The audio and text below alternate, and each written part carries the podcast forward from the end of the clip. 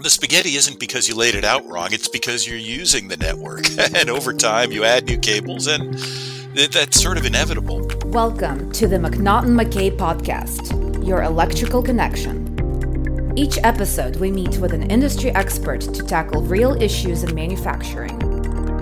Join your host, Auston Davidson, to get the latest scoop on automation products and solutions. Hey there, and welcome back to the McNaughton McKay podcast. Today, we're going to be discussing cable and network testing and how easy it can be when done with the right tools. And to join me, I have a couple of different guests today. First off, we have Geno Porter. He is a sales application manager for Fluke Corporation and is a third time guest on the show. Geno, how's it going? I'm great. How are you, Auston, Emily? Good to see y'all again. I'm perfect. And just because he introduced her for me already, we're going to go over to Emily Ward. Emily is a business development specialist here with McNaughton McKay, and she is a new co host on the show. Emily, how's it going? Pretty good. I appreciate you having me on today, Auston. Thanks for coming. And to wrap up the, the panel we have today is Jim Davis. He is a regional marketing engineer over at Fluke Networks. Jim, how are you? Great. Good to be here. Glad to have you. So, Geno, to, to kind of get us started, what we've discussed in the past is, you know, this bridge between IT and OT and how responsibilities are, are being shared on one side or the other. So, you know, we, we're going to be discussing networks that we need to troubleshoot. Where are these networks being installed? Sure. So I always like to think of like how we did things old school, right? In the mm-hmm. old school days, and then now we're in this new school generation, right? In the old school generation, a few things that were on a network were our laptops, maybe our printers over time, uh, maybe some entry level TVs, etc. And traditionally, your IT was responsible for those devices. But now, in this new school automation realm, we're starting to put things like drives and PLCs and sensors on the network, and IT starting to draw the line and say that's not a responsibility. And folks like um, electricians and technicians in the plant are becoming responsible for maintaining them. So we need to come up with a tool and a system for checking those. You make a good point, Geno. You know, with the rising popularity of communication over Ethernet, is it often assumed that automation is to blame for network failures, or would this be considered faulty? And if so, what are some common causes for industrial network failures that you've seen? Sure. So I know from working in industry, every time, let's say, a drive or a PLC, some type of automation component, or even just, hey, I cannot connect to my internet at my house, my garage door's not working for some reason. We're quick to pull out the laptop, open up the command prompt window, and start pinging stuff. When really, 80% of the time, or over 80% of the time, the issue lies within the cable, the physical layer. So I'm having a tool to just be able to uh, do a quick check on over 80% of the reason that your network is failing due to those cabling issues is critical to have. Yeah, and Geno, you make a good point. While we always blame the physical layer, even if it is not the physical layer, a lot of times it's hard to start our troubleshooting process until we eliminate that. And mm-hmm. if if eliminating it means replacing a cable, oh, that can be really time consuming. Mm-hmm. Certainly. And so now you guys have kind of built out this story we have of, of, there's more cabling just innately on the network because we have more things that are uh, connected to communicate over these networks. And now potentially we want to rule out something that, you know, with the right tools might be easy, but without the right tools, maybe not so easy. So in my mind, typically this is something IT personnel would do. But again, now we're on the plant floor. So, you know, whose responsibility is that? you know, is there somebody on the plant floor that you expect would have the capacity to troubleshoot this? Let's say you you have these plants that are running 24 7 and these components that are running these motors and conveyors and systems typically having to go down on a Saturday morning at 2 a.m. Guess who's not hanging out in the cubicle at 2 o'clock in the morning? Probably your local IT team and um, myself as well. So I want to put myself in that category. So the folks that are going to be working 24 7, your night shift electricians, maybe your automation multi-crafts are responsible for maintaining and keeping these plants up and running. They see uh, a motor that's no longer spinning that it should. They go and need, they see a fault or error that says network failure, network error. Let me do the first step of troubleshooting and see if it's, like Jim said, whether it's the cable or somewhere on the network. And that way I can start going down that troubleshooting path. Right. And then speaking of testing, you know, in years prior, various components such as sensors needed to connections. You know, with power over Ethernet in play now, this is no longer the case. That said, what about PoE? Is there an easy way to test connections? Yeah, that's one of the interesting things about Ethernet is this idea of power over Ethernet.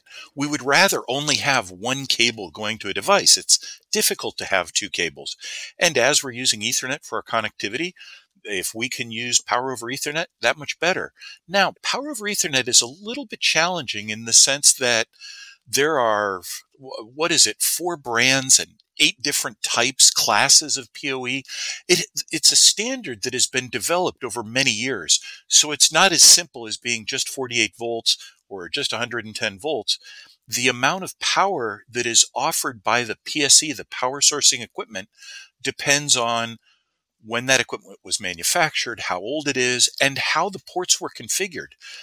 So it's important to be able to have a piece to test equipment. We check the physical layer, the cable's in good condition, we've got continuity, we're attached to a switch. Now let's ask the switch, what are you advertising? How much power are you offering me? And then not only are we going to verify how much power it's offering us to make sure that's the requirement of our PD or our powered device, but let's do a load test. Hey, give me that much power. Let me make sure that I'm able to receive that much power. That helps to eliminate things that we may not have been aware of. Maybe the cable is too long, it has too much resistance, or perhaps the switch is oversubscribed. It only has so much power to offer, and maybe the other ports are already are already using all that power now. So the test equipment can be very helpful to clarify if there is an issue with the power over Ethernet. And these simple problems is is the port configured properly and is it supplying the amount of power we need? Sure. And so to e- extrapolate our example or to kind of make sure that we're all on the same page with it, right? So let's say that we've we've put some device uh, at the end of our our cable and it's not working, and we have tested this device previously. It's a camera or a sensor or whatever. Uh, we know that for a fact it's good. So then we test the cable with the, the nifty tools that you guys have over at Fluke. And we have been able to confirm that no, the cable is good. Power that is being supplied, if it happens to be PoE, is good as well. But maybe we're still having communication issues. So camera's good, cable's good. Next thing I'm looking at is the router or the switch that we have on the network. And I know that, you know, nowadays there's all sorts of different industrial switches that we have on the floor. They can do all sorts of VLANing and all these cumbersome things that I'm not well versed enough to explain. Is if we get to that point, do the tools allow us to diagnose that even further into the switch? Yeah, you, you bring up an important point there about different types of switches. There, there are many different flavors, but let's break it down into two groups. We could have a managed or an unmanaged switch. And that managed switch is helpful because it can provide us information about each individual port. It might look for errors that we can have on the port, and it might look for the VLANs. Real simple explanation of a virtual local area network. We have different types of traffic. We might have security cameras on our plant floor that are keeping track or access control. We may have a, a Wi-Fi system so that people can check their email while they're out on the plant floor. Mm-hmm. Each one of those are going to generate varying amounts of traffic. And then we have our production network we don't want our production network to be interfered with. We want it to be very deterministic. We want the timing to work. So one of the ways to segment that traffic easily is through the use of VLANs. Now the VLANs can be dynamic. And if you have a managed switch, you can say, Hey, I want one port to be in this VLAN and the next port to be in this VLAN. That's configured oftentimes through command line interface. It's a little bit cryptical.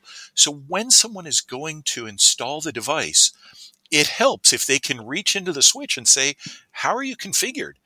or if there's a problem to be able to report back to our IT department who may be on the other side of the world, hey, this port of the switch is not the, this switch, this IP address, it's not behaving well. Can you guys remote into it? Let's try and establish some collaborative work between the IT and the OT department. IT department, help me out. This switch is misconfigured. Maybe it has the wrong VLAN. Or help me to look and see if you're getting errors on this port because the device isn't working well on the other end. Yeah, and regarding ports, you know, I'm really just looking for a breakdown here. So, what happens if a customer doesn't have your standard RJ45 connector? Are they simply out of luck in this case scenario, or is Fluke able to offer rugged connections for industrial automation? Typical residential commercial space, you're going to see little RJ45 ports. They're everywhere. They're inside our houses, um, behind our TVs, our little routers that connect our modems, etc. However, you start getting into this industrial space, and you need a more rugged connection because we have these moving components in a tougher environment. So we have these connectors that allow you to either use an M12 or an M8 connect- connector, and you won't have any issues if you're using RJ45. So yes, we do have solutions whether you use an M12, MJ, MA, or MJ. Well, excuse can't. Let me help you out there, Geno. Yeah. yeah RJ45 is a great connector. It's everywhere. Yeah. But not necessarily vibration resistant, moisture resistant, yeah. dirt resistant. Uh, you know, you're in a mine; it's it's going to get dirty.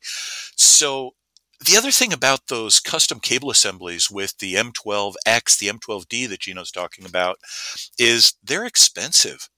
And I yeah. hate to replace a cable that isn't bad. So yeah, we have terminators that you can use so you can check to make sure that those fancy, expensive, heavy duty cables are not the source of your problem. And, and for all of our listeners out there, Jim is showing us exactly what this device looks like. So you'll have to use your imagination, but just know that they have you covered. So again, now at this point, I like to I like to kind of walk us through a story this whole time. So now we're back kind of at the ends of the cable. We've, we've diagnosed everything uh, from the, the sensor or the camera, whatever we have on the end as a device.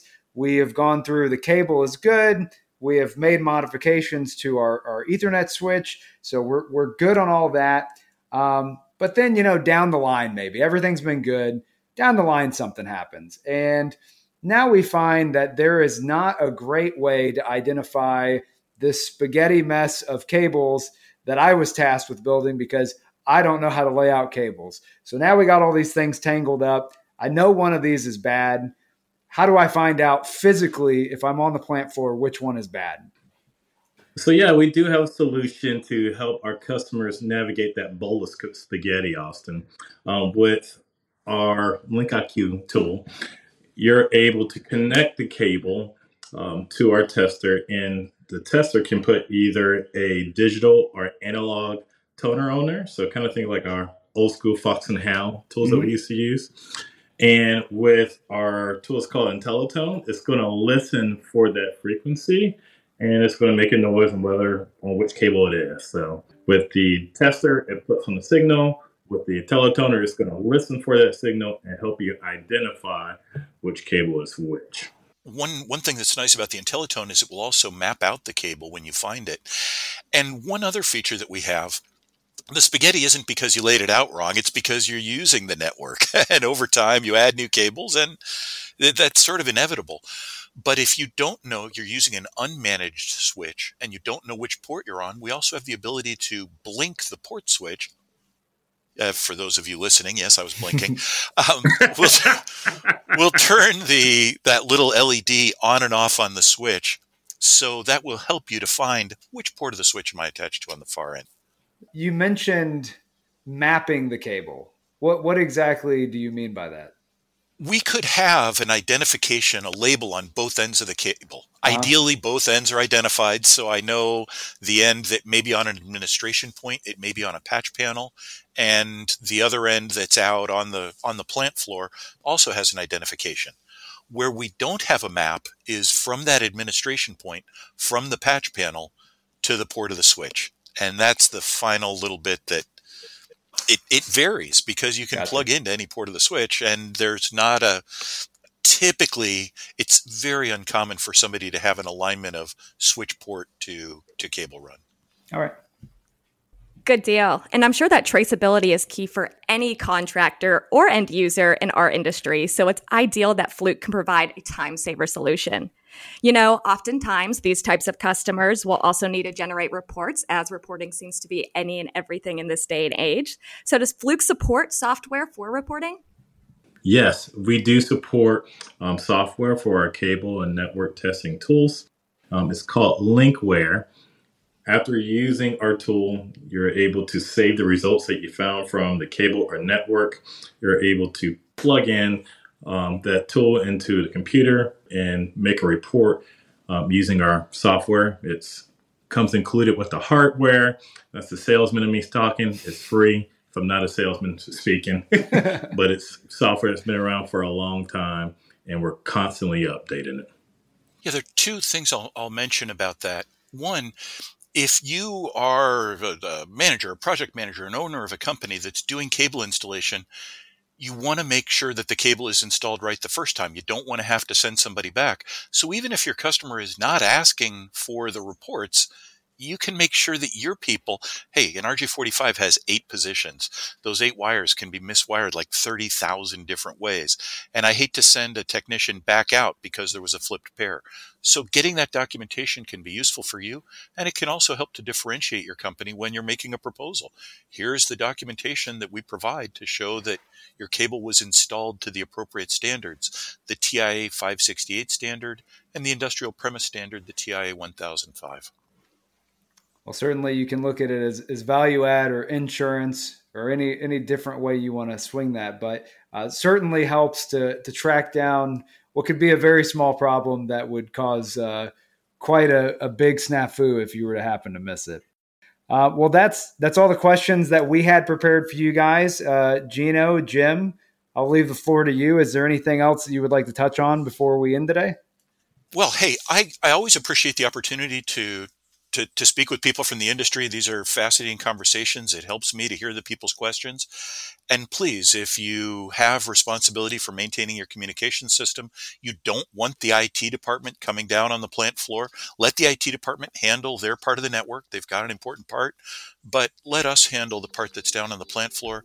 Let's use the right tools so that we can keep the network up and running and make sure that there are no problems with our, our physical layer. Awesome. Well, if you have any questions about today's episode or any previous episode, please feel free to reach out to your local McNaughton McKay account manager, or you can always email us at mc-mc.com, and we'll get you in connection with folks like Geno and Jim over here who uh, know their way around networks. Thanks, fellas. Thank you.